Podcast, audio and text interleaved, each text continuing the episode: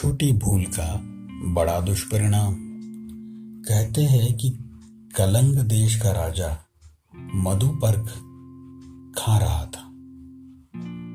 उसके पहले में से थोड़ा सा शहद टपक कर ज़मीन पर गिर पड़ा।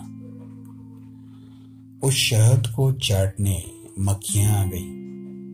मक्खियों को इकट्ठी देख छिपकली ललचाई और उन्हें खाने के लिए आ पहुँची।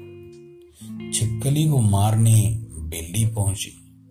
बिल्ली पर दो तीन कुत्ते टूटे।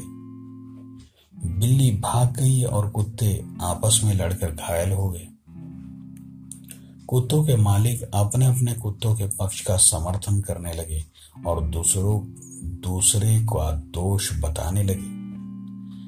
उस पर लड़ाई उन, उस पर लड़ाई ठन गई।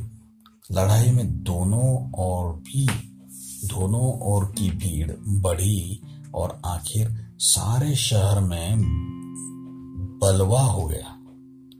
दंगाइयों को मौका मिला तो सरकारी खजाना लूटा और राजमहल में आग लगा दी।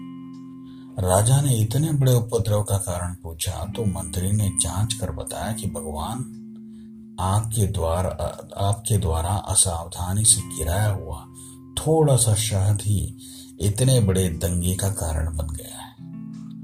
तब राजा समझा कि छोटी सी असावधानी भी मनुष्य के लिए कितना बड़ा संकट उत्पन्न कर सकती है।